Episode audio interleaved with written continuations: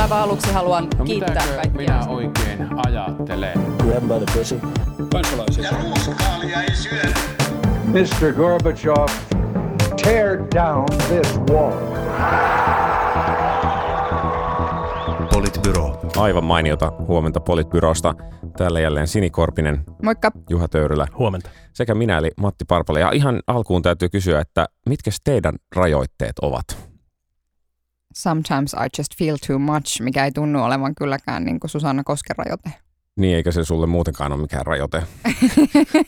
No koivut aiheuttaa mulle tällä hetkellä vähän rajoitteita. Mä oon miettinyt sellaista, että jos kaadettaisiin ne kaikki ja pidettäisiin hitoisot grillibileet. Ihan hyvä. Ei kannata syödä ainakaan niitä. Ei.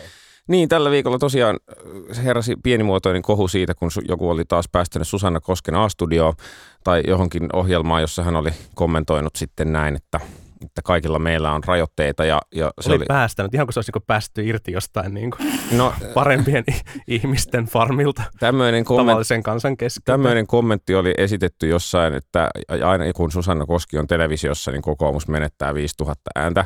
En tiedä, pitääkö se paikkaansa, mutta vaikutti kyllä vähän siltä, että aika moni kokoomuslainenkaan ei ihan tätä allekirjoittanut. Vaikka ehkä tutkimukset sanoo, että jos jollakin puolueella on joskus vähän empatiavajetta, niin kokoomuslaiset ovat siinä menestyvät siinä kisassa ihan hyvin.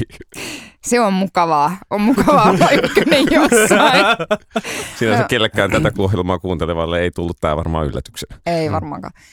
Mun mielestä siis sehän oli jotenkin siis ehkä jotenkin yllättävin. Ja mä ymmärrän tosi hyvin, että kyllähän tuommoisessa tilanteessa tavallaan että jossain kolumnissa, muistaakseni Savonsanomien kolumnissa oli kirjoitettu tavallaan sitä, että voihan ajatella, että hän yritti olla todella empaattinen yrittäessään tavallaan pallotella eri vaihtoehtoja siinä niin kuin tämän toisen ihmisen kanssa. Mut jotenkin niin kuin, ja tavallaanhan se on ihan totta, että hänhän niin kuin yritti siinä haastattelussa esittää, että no voisit sä tehdä tällaista tai voisit tehdä tällaista, mutta jotenkin siis se, että sä redusoit työttömyyden sellaiseksi ilmiöksi, joka johtuu siitä, että sinulla ei ole lisää arvoa, mitä tarjota yritysmaailmalle. Ja sitten toisaalta se, että hän niin kuin ikään kuin asettaa omat rajoitteensa, mitä ne ikinä sitten sydämettömyyden lisäksi onkaan, niin kuin samalle viivalle sen kanssa, että sä sairastat vaikeita sairauksia, niin kyllähän se nyt oikeasti kertoo empatian puutteesta. Oikeasti. Mm.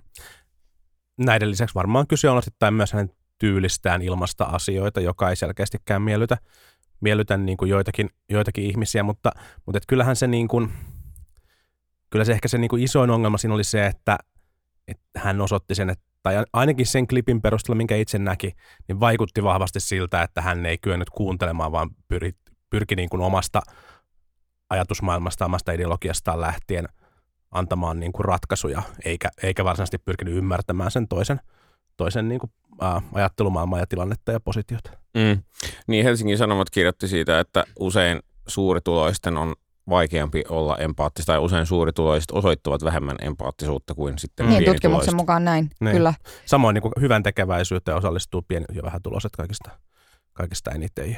Mm. Mutta jotenkin ehkä musta se pelottava niin kuin puoli siinä Susanna Kosken haastattelussa oli se, että hän on niin kuin kansanedustaja, jonka kuuluisi poliittisten päätösten kautta tehdä ratkaisuja siitä, että millä tavalla mahdollisuuksien tasa-arvo vaikkapa tässä maassa niin kuin toteutuu.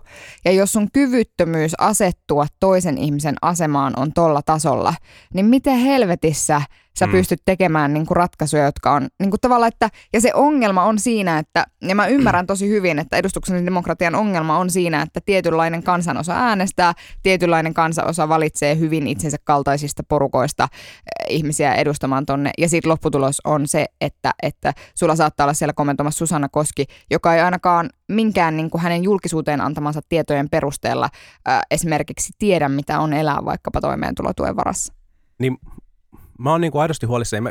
Jotenkin mun mielestä, mä toivon, että tämä keskustelu on pyörinyt tosi paljon tavallaan hyvin vihasten reaktioiden ympärillä, tosi ymmärrettävien hyvin vihasten reaktioiden ympärillä, mutta mä toivon, että tämä keskustelu voitaisiin vielä vähän eteenpäin siitä niin kuin kansanedustaja Koskesta vähän niin kuin laajemmin pohtimaan sitä, että ollaanko me Suomessa niin kuin vaarassa menettää jotenkin meidän yhteinen mielikuvitus. Tavallaan se ajatus siitä, että minä täällä niin kuin Etelä-Helsingissä työskentelevänä ja asuvana ihmisenä pystyn kuvittelemaan, millaista on olla niin kuin keurulaisessa kantakapakassa tai niin kuin rovaniemeläisessä vanhainkodissa. Jotenkin tavallaan semmoinen Suomi, missä me kaikki käymme ostamassa sieltä Prismasta ne samanlaiset perunat itse ja teemme niistä sitä samaa ruokaa. Että onko meillä tavallaan, niin kuin, onko meidän elämämme eriytymässä niin paljon, että tämmöinen niin kuin, tämä kuilu ihmisten välille ja niin kuin luokkien välille kasvaa niin kuin, ja alueiden välille kasvaa niin suureksi, että tavallaan menetetään jotain sellaista niin kuin yhtenäistä, mikä meillä aikaisemmin on ehkä ollut. Niin mä en tiedä, onko se, ehkä siinä on se, että se suhteellisen hyvin pärjäävän porukan koko on kasvanut vaikka viimeisen 100 vuoden aikana aika merkittävästi, joten se niin kuin erilaiset maailmat tulee ehkä sitä kautta näkyvämmäksi ja tietysti vaikka globalisaatio vaikuttaa ja se, että on helppo halutessaan tai pystyessään, niin on aika helppo nähdä aika kauas, että miten ihmiset toimii ja ottaa mallia. Sitten se, että voidaanko jotenkin palata siihen, että kaikilla on yhteinen todellisuus, niin varmaankaan ei. Mutta tietysti se, mikä olisi hyvä, olisi se, että ne, joilla nyt sattuu olemaan jotenkin parempi osainen tilanne, niin tekisi oikeasti aika aktiivisesti töitä sen eteen, ettei ainakaan unohda sitä, että kaikilla ei ole ehkä käynyt niin hyvä flaksi elämässä. Niin kyllä, ja siis se, että sä sanot, että mä oon saanut palautetta, että toimeentulotuella pärjää ihan hyvin, niin tavallaan se, niin kun, jos mä nyt mietin vaikka, mä oon siis elämässäni joutunut hakemaan 2 kertaa toimeentulotukea ja tavallaan silloin, koska mä tiesin, että se ei ole pitkäaikainen, se oli kuukauden tai 2 pätkä, minkä mä jo niin kun pärjäsin sillä, niin se on niinku ihan eri asia tavallaan olla kekseliäs ja säästää rahaa, kun sä tiedät, että se on niinku, tiedät sä tää aika tässä opintotuen viimeisen erän ja kesälomatöiden, niin kuin kesätöiden ensimmäisen palkan välillä. Niin se on ihan eri asia kuin se, että sulla ei ole niinku mitään näkymää siihen, että miten asiat voisivat olla paremmin. Niin silloin on ihan saatanan turha niinku vedota siihen, että sulla on kato aikaa miettiä näitä asioita, jos tavallaan se kokemus siitä, että sulla ei ole mitään mahdollisuuksia vaikuttaa sun elämään, on tosi toivoton.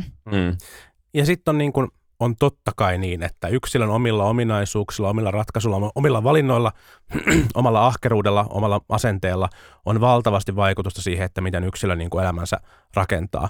Mutta aivan hurjasti on vaikutusta sillä kulttuurisella ja sosiaalisella pääomalla, joka me saadaan niin kun sen sattuman johdosta, että minne me satumme syntymään, mihin perheeseen, mille alueelle, minkälaiseen taustaan, minkälaisia mahdollisuuksia me niin kuin sitä kautta saamme sitten sukupuolella ja monilla muilla tavallaan niin kuin fyysisillä ominaisuuksilla on myös niin kuin hurjasti vaikutusta siihen, että miten meidän elämä muodostuu ja tavallaan vaikka niin kuin tuntuu kivalta rakentaa oma tarina silleen niin kuin loogisesti eteneväksi narratiiviksi, jossa itse on tehnyt valintoja ja sitten niiden valintojen kautta päätynyt siihen, missä on, niin se ei vaan pidä paikkaansa. Niin ja se, tai siis siinä on niin kuin osa niin, sitä, mutta sitten niin, samaan se aikaan sen ymmärtäminen, että meillä on tietynlainen koulutusjärjestelmä ja että tavallaan, että jos et sä niin kuin hiffaa sitä, että mikä merkitys on ollut vaikkapa sillä, että on ollut subjektiivinen päivähoito-oikeus, niin sitten niin kuin, sit sä oot niin kuin tuomittu tekemään vääränlaisia päätöksiä myös, koska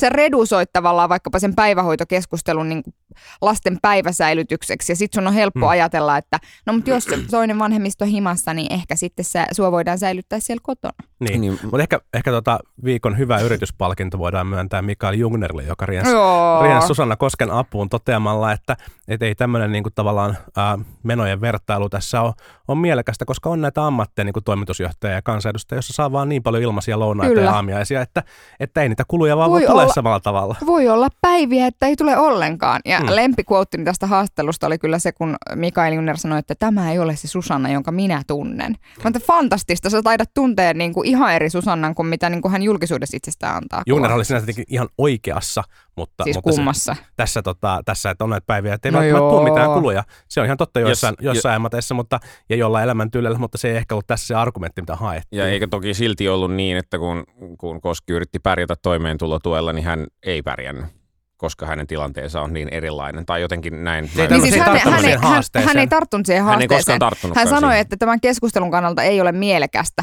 Mutta siis, edelleen siis mä oon sitä mieltä, että se on ihan täyttä bullshittia. Sähän olisit voinut niinku tehdä sen sillä tavalla, että sä olisit ottanut sen haasteen vastaan ja oikeasti elänyt sillä ja tiedät sä niinku. Mutta se on, it's se hard. Uhrauksia.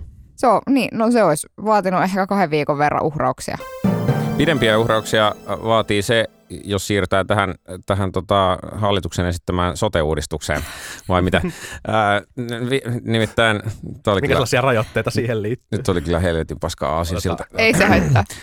Mutta siis valtiovarainministeriö julkaisi vihdoin vaikuttavuusarvion valinnanvapauteen liittyen. Arvio oli se, että tulee sekä kilpailusta säästöjä, että sitten toteuttamisesta kuluja, joten vaikutus on noin 0. Sitten sen lisäksi integraatiosta tulee 0,6 miljardia euroa ja sitten tieto- ja viestintäteknologiasta tulee 3 miljardia tai 4 miljardia. Mä kuulin, että tämä valinnanvapauden kustannusvaikutus, jos päädyttiin nollaan, laskettiin tällaisella uudella matemaattisella menetelmällä Stetson-Harrison, jossa oli harvioita, että tulee varmaan kuluja, mutta tulee säästöjäkin, että olisiko sitten vaikka 0. No mun mielestä yksi parasta, kulu ja yksi säästö. Musta parasta keskustelua ja jäsenten välistä eilen illalla oli, kun kokoomuksen eduskuntaryhmän poliittinen sihteeri Sakari Rokkanen ja ystävämme Matti Parpale ottivat yhteen siitä, että mutta miksi on niin, että jos kaikki nämä säästöt syntyvät teknologiasta, niin miksi niitä säästöjä pystyttäisiin tässä nykyisessä järjestelmässä saamaan aikaiseksi. Ja mun mielestä se oli helvetin hyvä kysymys. Miksi ei? Mun mielestä oli myös hieno tämä laskelma, että otetaan käyttöön teknologiaa, jonka jälkeen säästää 4 miljardia euroa. Siis ilmeisestihän tämä vaan, niin kuin, ainakin Paavo Teittisen Hesarin jutun mukaan, niin kuin valtiovarainvaliokunta oli keskustellut, että voidaanko niin kuin tätä Hetemäen raporttia mainita tässä, kun tämä on niin epäuskottava. Tämä on siis ainut, siihen, että ei otettu viitteeksi. Siis tämä on meidän niin kuin vaikuttavuusarviomme, niin kuin valtiovarainministerin ainut virallinen ja varsinainen vaikuttavuusarvio tästä niin kuin sotien jälkeisen ajan isoimmasta yhteiskuntapoliittisesta uudistusta tässä maassa. Ja eduskunta on sitä mieltä, että tämä niin kuin, ei tätä voida niin kuin ottaa todesta. Ja siis sit eilen, kun mä kirjoitin tästä Twitterin, että tämähän on jo niin kuin jotain, niin sitten moni kokoomuslainen, ja kävin siis sellaisia keskusteluita muutaman kokoomuslaisen kanssa, jossa sanottiin, että eihän valinnanvapaudella ollut tarkoitus säästää. No I get it. Ja siis tavallaan, että tietenkin kun ihmisille avautuu uusia mahdollisuuksia tässä terveydenhuollossa, niin siirtää sitten omat yksityiset kulunsa julkisen maksettavaksi. Se, mitä käytännössä tarkoittaa se, vaikka suun terveydenhuollon suora valinta tarkoittaa juuri tätä. Niin, no esimerkiksi näin, koska joo, kyllä. Mutta että sitten, ja mä ymmärrän sen, mutta sitten samaan aikaan se, että mua niinku vaivaa tässä uudistuksessa se, että kukaan ei näytä tietävän, mitä tämä oikeasti tarkoittaa. Kukaan ei näytä tietävän, että mistä ne säästöt tulee. Martti Hetemäki ei ollut sitä, siis hän oli viitannut tähän Eksoten, en muista hänen nimeään, mutta Pentti Itkosen toimitusjohtaja. Hänen niin kuin lausumansa, että niin kuin teknologia tulee mullistamaan terveydenhuollon. Niin sit sä oot silleen, ahaa, okei, eli olisiko sen mullistuksen arvo sit vaikka 4 miljardia? Mut sit tästä Eksotestakin vielä, siis se mitä Eksotessa on tehty, siellä on tehty maakunnallista yhteistyötä, siellä on maakunnassa mietitty, tai maakunnan alueella on mietitty sitä, että minkälaisia niin kuin yhtenäisiä järjestelmiä voi tehdä ja niin edelleen. Se on tehty siellä sotessa, mikään ei estä, etteikö sitä voisi tehdä myös esimerkiksi niin kuin pääkaupunkiseudulla tai missä tahansa muussa maakunnassa, jos näin vaan haluttaisiin. Okei, nyt tämä maakuntauudistus pakottaa tekemään joitain asioita, joo, mutta samalla luodaan ihan valtava tarve tehdä uusia tietojärjestelmiä, luodaan ihan valtava paine koodata uutta Helsingissä, luodaan erilaisia käyttövelvoitteita, tehdään niin kuin kaikkea muuta kuin sitä, johon se, mikä kokoomus yleensä edustaa, niin mitä olisi odottanut, että sieltä tulee. Niin nämä tietojärjestelmät tehdään siis keskitetysti, ne tehdään julkisen vallan alla ja ne tehdään aikataululla, joka on mahdoton. Kyllä, sekin pitää paikkaansa. Mutta jotenkin siis tästä kokonaisuudesta on jotenkin koko ajan enemmän se fiilis, että silloin kun laitettiin niitä alustavia ajatuksia siitä, että mitä valinnanvapaus tarkoittaa. Okei, saadaan kilpailua perusterveydenhuoltoon, ihan hyvä idea. Henkilökohtainen budjetti, kuulostaa mielenkiintoiselta, tätä on kokeiltu kansainvälisesti. Saadaan niin kuin tietointegraation lisää muuta. Kaikki niin kuin paperilla ihan hyviä ideoita, mutta sitten tämän niin kuin koko maakuntauudistushimmelin myötä ja kaiken sen, mitä tähän on ahdettu, tästä on tullut niin järkyttävä behemotti, että kukaan ei ymmärrä, että mitä se tarkoittaa.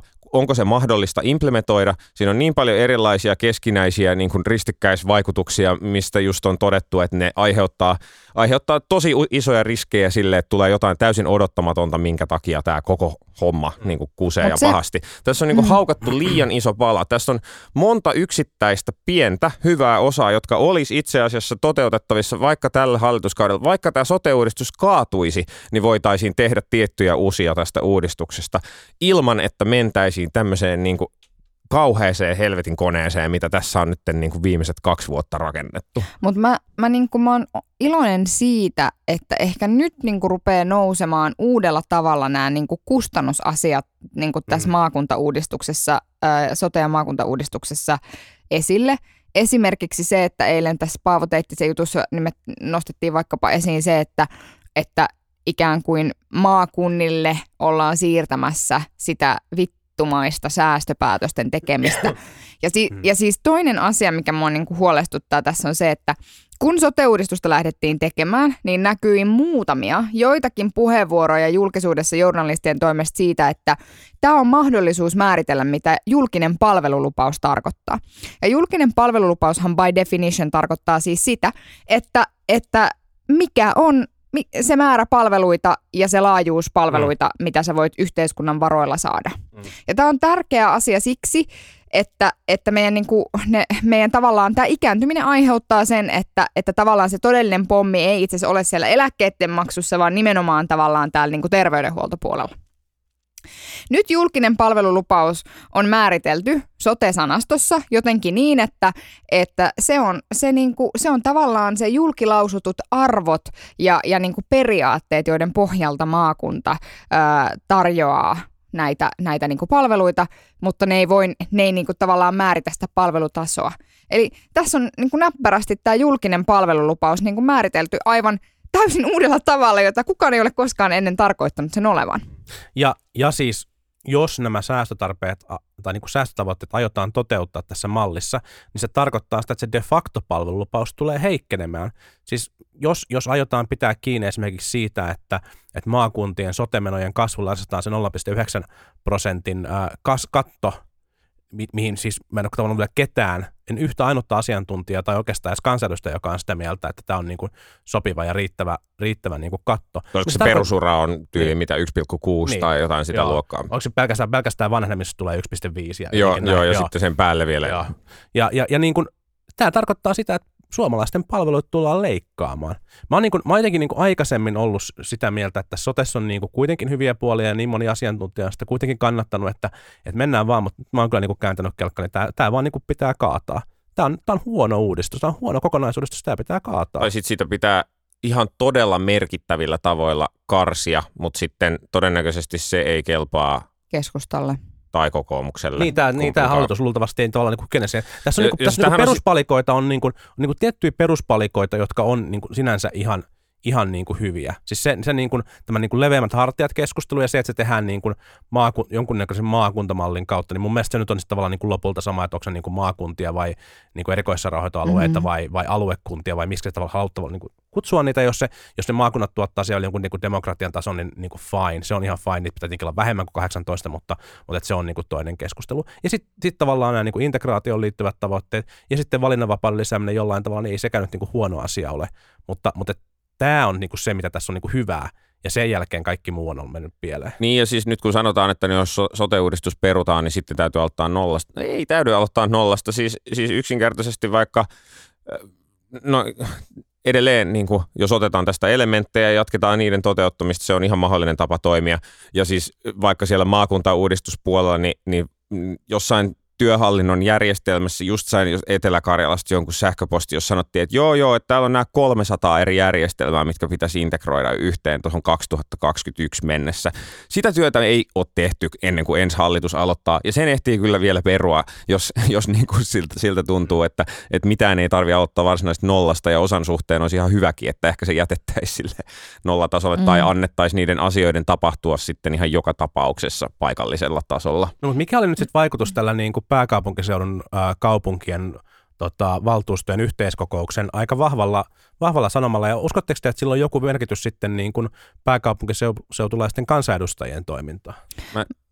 Mä en ehkä usko siihen välttämättä. Siis oli varmasti tärkeää, että tämmöinenkin statementti tehtiin, mutta ehkä se tärkeämpi asia on se, mistä tuossa vähän mainittiinkin, se, että nyt kun eri alueilla ruvetaan heräämään siihen, että mitä konkreettisesti se säästöpaine tarkoittaa. Nyt eri alueilla on herätty siihen, että itse asiassa se Uudenmaan 300 miljoonaa kuulostaa isolta, mutta asukasta kohti joissain maakunnissa se säästötarve voi olla vielä tätäkin isompi, jolloin se tarkoittaa siis konkreettisesti palveluiden leikkauksia, asiakasmaksujen korotuksia ja niin edelleen.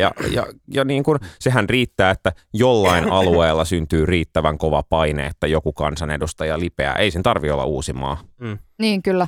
Siis mä en myöskään usko, että tällä on vaikutusta Uudenmaan kansanedustajien päätöksiin valitettavasti. Mä ajattelen itse sillä tavalla, että nyt on pääkaupunkiseudulta annettu aika voimakas viesti siitä, että mitä niin kuin muutostarpeita tässä niin kuin oikeasti on. Ja jos ei sillä ole vaikutusta, niin kuin uumoilen, että sillä ei ole, niin se on tietysti mun mielestä huolestuttavaa. Ylipäätään tässä on niin kuin musta kansanvallan kannalta huolestuttavia piirteitä, joista yksi on tavallaan se, että tätä viedään niin kuin tosi kapeilla harteilla eteenpäin ja että tuntuu siltä, että ikään kuin näiden niin kuin siellä, missä ihmiset ovat, niin näiden ihmisten niin kuin pääkaupunkiseudun ja esimerkiksi Tampereen ja Turunkin niin kuin näillä lausunnoilla ei näytä olevan niin kuin mitään vaikutusta. Päivi Nerihän sanoi eilen, että too little, too late tyyppisesti, että olisitte olleet hereillä aikaisemmin, mutta että jotenkin musta tuntuu, niin kuin, että sehän tässä on tavallaan absurdeinta, että mitään ei ole vielä hyväksytty, mutta silti tavallaan virkamiehet ja niin kuin kansanedustajat tuntuu, niin kuin hallituksen kansanedustajat tuntuu niin kuin suhtautuvan tähän niin, että kaikki on jo sovittu ja nyt vaan eteenpäin. Kaikki on sitoutunut tähän, siis ensinnäkin virkamiesten on ollut pakko valmistella tätä. Virkavastuulla näin. Sikana aikaa, koska ei tätä, niin kuin, tätä ei olisi ikinä voitu saada edes tähän pisteeseen, jollei virkamieskunta olisi tehnyt älyttömästi töitä kyllä, tämän eteen. Ja se, siitä toki niin kuin, hatunnosto heille. Mm. Mutta se valitettava totuus on se, että hallitus on hirttäytynyt tähän uudistukseen kiinni, koska aika vähän mitään muuta on saatu aikaiseksi. Tai silleen, että jos tämä ei mene läpi, niin mitä meille jää käteen? Aktiivimalli, joka varmaan peruutetaan seuraavan hallituksen toimesta, alkoholilain uudistus. Mitä muuta tältä? No, mutta on selvää, että jos tämä menee, siis mun mielestäni on selvää, että jos tämä menee tällaisenaan läpi, niin seuraava hallitus tulee ottamaan täältä takaisin vähintään sillä tavalla, että tullaan iskemään ainakin niin kuin 12 maakuntaan. Siltä osin, kun se on kilpailulainsäädännön puitteissa sitten mahdollista. Mm. Tai että sitten tässä on tämä niin kuin markkinat voi avata vaan kerran ja niin. Sitten jos ne on avattu, niin sit sitä ei välttämättä voi enää. Ja maakunnat ajetaan varmaan yhteen siis siten, että ne käy muutamia vuosia niin kuin tekee reippaasti persinettoa ja sen jälkeen todetaan, että nyt tämä ei oikein toimi. Niin ja, siis, ja ehkä vielä tähän edelliseen, siis ei musta siinä ole mitään vikaa, että kilpailulle avataan markkinoita. Tämä uudistus on vaan niin kuin hallitsemattoman kokoinen ja selvästi näkee, että myöskään päättäjät itse eivät hallitse sitä, mitä ollaan tekemässä. Ja se on se, mikä tässä ehkä huolettaa. No, siirrytään tästä eteenpäin. Yksi paikka, missä myös huolettaa, on Ylen johto, jossa oltiin huolestuneita siitä, että heihin yritetään vaikuttaa, kun Timo Harakka twiittasi, että miksei pääkaupunkiseudun yhteisvaltuustosta ollut mitään uutisia Yleisradiolla, ja uusi päätoimittaja kertoi sitten Harakan joutuneen mustalle listalle. Mä en jotenkin usko, että Suomi tulee tippumaan lehdistönvapausindeksissä Timo Harakan twiittien takia. Tai mä en pidä sitä riskiä edes niin kuin kovin suurena. Joo, ei. Mun mielestä on taas, no joo. Toki tää on vähän jatkoa sille Sipilä-keissille, ja nyt ehkä ollaan vähän herkkiä tälle, mutta mun mielestä toi nyt oli vaan tuommoista Twitterissä huutelua, eikä nyt mitään niin kuin merkittävää painostusta. Niin, ja sehän oli siis kysymys. Niin, kyllä, että miksi. Hän kysyi, että miksei tästä uutisoitu, ja tavallaan mun mielestä ihan hyvä kysymys, koska jos järjestetään kokous, jossa niin kuin 1,4 miljoonan suomalaisen edustajat kokoontuvat ja toteavat, että tämä niin kuin massiivinen reformi, mitä ollaan tekemässä, niin se ei ole hyvä ja se pitäisi perua tai sitä pitäisi muuttaa, niin kyllä silloin mun mielestä on ihan hyvä kysymys, minkä takia se ei ole Ylen pääuutislähetyksessä. Niin ja ehkä parempi vielä se, että sitten kun hän toisaalla kommentoi sitä, että miten kyse oli vaan Vapaavuoren mediatempusta vai miksi hän nyt sitten sen sanokin. Ja vielä kun samaan aikaan paikalla kuitenkin oli esimerkiksi Maikkarilta, oli siis tehtiin live-uutislähetystä sieltä paikalta, niin voi ehkä kysyä, että kellähän se arviointikyky tässä nyt sitten petti mahdollisesti. Niin, kyllä, ja siis tavallaan se, että mun mielestä on ollut selvää jo pitkään, että ei tässä ole kyse niin kuin Vapaavuoren omasta crusadeista enää. Niin. Siis silleen, että voi olla, että hän on niin kuin ollut se tyyppi, joka on niin kuin ensimmäisenä ruvennut sanomaan, että hetkinen, että mikä tämä tilanne on näistä niin kuin tavallaan politiikan merkittävistä keskustelijoista. Niin. Mutta sitten niin kuin, niin tavallaan, mitä sitten vaikka olisikin? Niin, tai no tavallaan, niin kuin, että jos sillä on pointti, ja jos se kokous järjestetään, jos sen kokouksen niin kuin selkeä enemmistö on samaa mieltä, niin mitä väliä sillä enää on, että se Vapaavuori on sen, niin kuin, mun mielestä oli myös kummallinen lausunto niin kuin Ylen päätoimittajalta, että jotenkin sillä, että Vapaavuori on tässä ollut aloitteellinen, niin sillä on jotenkin vaikutusta siihen, että uutisoidaanko siitä asiasta vai ei. Mä toivon, että jossain vaiheessa ehkä Jokiselta vielä kysytään, että miten tämä niinku Vapaavuoren persona tähän niinku kysymykseen millään tavalla liittyy. Ehkä häneltä voi kysyä sitä yksityisesti. Hän kannatti tämmöisiä yksityisiä keskusteluja mieluummin tästä Ylen linjasta. En uskalla twiitata.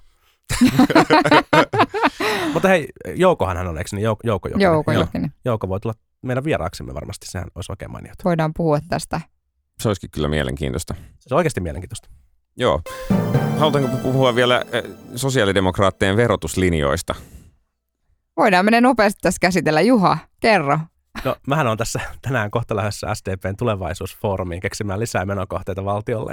Että teikäläisten lisää aloitteita aloitekoneesta. Niin, no siis jos saa hetken kehua niin kuin puoluetta tälleen niin kuin politiikan tekemisen kannalta, niin meillä viime puoluekokouksessa päätettiin siis perustaa niin kuin joukko työryhmiä, jotka pohjaa YK:n kestävän kehityksen Agenda 2030 muutoshaasteisiin ja määriteltiin 6 muutoshaastetta ja niiden alle sitten rakennettiin työryhmiä, oliko nyt jopa 30 ja työryhmien toimintaa ja kokoonpanoa sitten myöhään muutettiin ja näyttää siltä, että se on toiminut aika hyvin. Nyt tulee paljon sellaista niin kuin avausta, joka tässä hetkessä tavallaan niin kuin valtaa niin kuin, politiikan ilmatilaa, niin kuin tämä niin kuin sotametafora toimii, mutta mun mielestä ehkä se vielä arvokkaampi asia on se, että nämä avaukset, mitä on tehty, niin tähtää oikeasti aika paljon pidemmälle kuin ikään kuin seuraaviin vaaleihin tai seuraavaan niin kuin hallituskauteen. Ja jos tästä vero-ohjelmasta kommentoi jotain niin kuin yleisellä tasolla, niin mun mielestä siinä se, että määriteltiin tosi selkeästi, mitkä on ne tavoitteet, mitä verotuksella pyritään tekemään, niin oli jotenkin tosi niin kuin freesiä se, että kyllä demarit on sitä mieltä, että verotuksen tehtävä on tukea se hyvinvointivaltion palveluita ja tukia, ja sitten, että sillä tuetaan tavallaan myös hyvää niin kuin, taloudellista oikeudenmukaisuutta, ja sillä pyritään niin kuin estämään ilmastonmuutosta. Niin mun mielestä tämä oli hyvää, selkeää, kirkasta politiikkaa. No oli siis, sehän oli siis vahvasti ideologista pitkästä aikaa sellaista. Niin kuin... Ja siis viestinnällisesti täytyy sanoa se, että nyt demareista puhutaan. Demareista ei ole kukaan puhunut mitään niin kuin viimeiseen 3 vuoteen, paitsi silloin, kun Rinne höpöttää jostain synnytystalkoista, mutta nyt demareista on puhuttu viimeiset muutama viikko. Ja jos tämä onnistutaan pitämään yllä tämä liekki kohti vaaleja mennessä, niin se varmaan tarkoittaa niin kuin vaalituloksen kannalta ihan hyvää. En mä tiedä, arvostaako sitä sitten, kun veroilmoitusta se joutuu täyttämään, mutta niin kuin vaaleissa se voi olla niin kuin demareille ihan hyvä. Todettakoon sitten, että se linjahan oli siis omistuksen verotuksen lisääminen ja työn verotuksen keventäminen, joten mä veikkaan, että aika suuressa suomalaiset saattaisi tykätä. Niin, ehkä. Toki omistuksen verotukseen liittyy myös ikään kuin, että kun demarit sanoo sitä, että Suomessa ikään kuin verotuloista liian pieni osa kerätään tällä hetkellä omistuksen verotuksesta, niin sehän ei ole niin kuin ihan, sitähän ei voi tarkastella ihan niin kuin noin, että jos me mietitään vaikka Luxemburgia, jossa niin kuin melkein 30% veroista kerätään omistuksen. Juha näyttää muuten todella itsetyytyväiseltä. Hänellä on varmaan vastaus tähän. Mutta siis, että Luxemburgissa noin 3 veroista pikkasen alle kerätään nimenomaan omistuksen verotuksesta, eikä kukaan varmaan sano, että siellä omistuksen verotus on jotenkin poikkeuksellisen kireää. Että tavallaan niin kuin, että ei voi yksin omaan tätä suhdelukua tavallaan vertailla.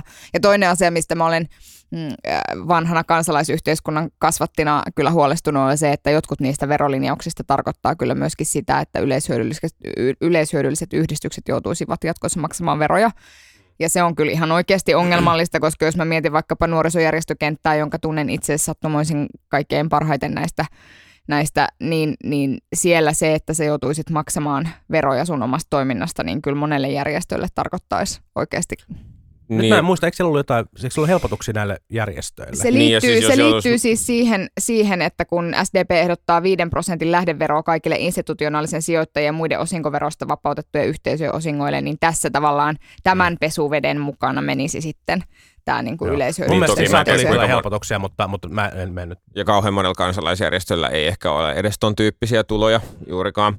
Niin siitä ehkä täytyy sanoa myös vielä siis tästä listaamattomien yhtiöiden verohelpotuksista, mistä demarit yksi kärki taisi liittyä juuri siihen, niin siitähän on kyllä aika, tuntuu taloustieteilijöidenkin keskuudessa olevan konsensus, että se on vähän erikoinen pistemäinen verohelpotus, jolle ei välttämättä ole niin kuin ekonomistisia perusteita. Et siis siellä on, mun mielestä siihen kannattaa perehtyä. Siellä on ihan mielenkiintoisia avauksia, joita ei kannata dumata vaan sen takia, että no nyt tässä ollaan taas demarit on verokirstua täyttämässä. Et siellä on ihan mielenkiintoisia asioita ja siis myös, koska niin kun tällä hetkellä tilanne on mikä on, niin voi hyvin olla, että niitä uudistuksia tullaan myös toteuttamaan, mitä tässä nyt ehdotetaan, joten kyllä meidän kuuntelijana perehtyisin tähän. Kyllä. Niin, muutamia pikaluvun SM- ja MM-titteleitä voidaan ehkä jakaa muutamille Twitter-ihmisille, jotka heti julkistuksen jälkeen oli valmiit tämän tuomitsemaan. Mun mielestä yksi ehkä kiinnostavin, jos saa yhden hyvän nostaa ja yhden jutun dumata, niin yksi kiinnostavimmista oli tämä niin kuin työtulotukimalli kaikista pienituloisimmille, joka kannustaa siihen työntekoon siellä kaikista pienimmillä palkoilla, esimerkiksi negatiivisen tuloveron avulla. Tämä on mun mielestä kiinnostava, niin kuin ideologisestikin kiinnostava uuden tyyppinen avaus demareilta. Sitten sen sijaan se niin kuin alvikantojen vaihtelu ilmastovaikutusten mukaan, niin se vaikuttaa kyllä tosi vaikealta ja sitä on mun mielestä kritisoitu ihan syystä siitä, että se loisi sellaisen lobbauskoneiston siihen ympärille, että se ei olisi varmaan niin kuin tarkoituksenmukainen. Kaikki biotaloustuotteet on alvi nolla sitten jatkossa, esimerkiksi sellu. Sinänsä tavallaan tavoite on mun mielestä hyvä, mutta tämä keino ei ehkä toimi. Mä odotan suurella mielenkiinnolla, että koska päästään puhumaan siitä, että mitkä ovat kokoomuksen vastaavat tavoitteet. Siellä periaatteessa voisi olla ihan hyvin vastaavan tyyppisiä aloitteita, kuten vaikka tämä listaamattomien yhtiöihin asioiden puuttuminen, jos mennään niin kuin aina ekonomistilinjalla. Taas, jos halutaan hyökätä demareita vastaan, niin sitten varmaankaan missään tapauksessa esimerkiksi se ei sisältyisi, vaan sitten täytyisi jotain muuta siellä keksiä. Mutta